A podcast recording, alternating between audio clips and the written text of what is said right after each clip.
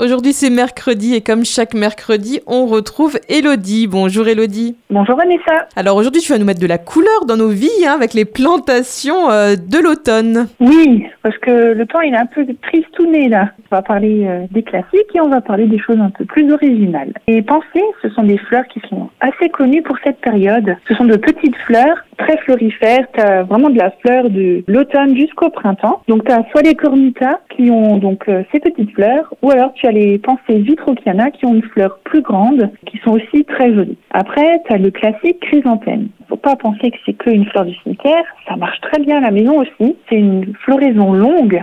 Surtout s'il ne gèle pas. Pour en profiter plus longtemps, le mieux c'est de le placer un petit peu à l'abri. Et si vraiment on voit qu'il y a des températures un peu fraîches, donc on va dire 0, moins 1, là il faudra les protéger. Après, il y a une autre plante qui mérite qu'on s'intéresse à elle, ce sont les cyclamènes. Alors là, les cyclamènes, c'est quand même une plante qui est assez résistante, elle tient quand même à moins 2, moins 3 degrés, aussi plus longtemps si on les place dans un endroit abrité. Elles peuvent même fleurir si elles sont bien protégées jusqu'au mois de mars avec l'arrivée des grosses chaleurs. Par contre, là, il faut faire attention parce que l'arrosage, il faut pas être trop gourmand avec l'arrosage. Je préfère avoir le pied un peu sec et surtout être placé dans un sol qui est drainé ou dans un pot avec le fond qui est percé. Il faut vraiment pas qu'il y ait d'eau stagnante. Après, donc le mieux, c'est de prévoir un arrosage une fois par semaine avec de l'engrais. C'est vraiment une fleur où il y a énormément de couleurs.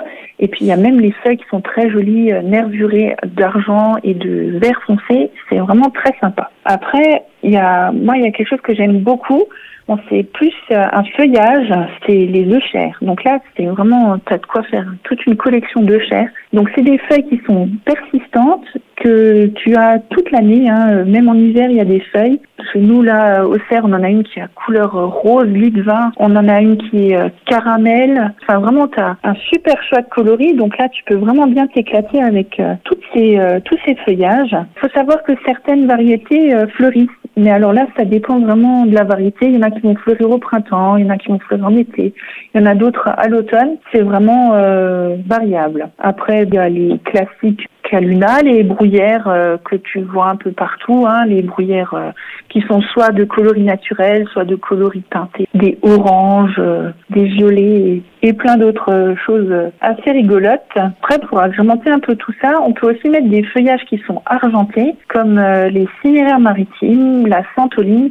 Et ce qui est assez rigolo, c'est le calocéphale qui est un peu comme une boule de fil de fer qui est assez rigolote. Voilà, puis après si tu veux rajouter un petit peu de hauteur, on peut planter des conifères comme le Goldcrest qui a une couleur vert acidulée comme ça, avec une petite odeur de citron qui est assez mignon. Et puis une plante qui est aussi assez originale, un peu aussi dans l'aspect fil de fer, c'est le corokia. C'est la branche qui est toute fine et toute torturée comme ça, avec des toutes petites feuilles grises. C'est assez rigolo à mettre en place dans ses jardinières ou dans ses pots pour l'automne. Eh ben merci beaucoup Élodie. On peut retrouver bien sûr tout ça à l'horticulture Litzenburger de Bliesbruck. Oui, c'est ça. Et on peut aussi découvrir notre gamme sur notre site internet. À la semaine prochaine.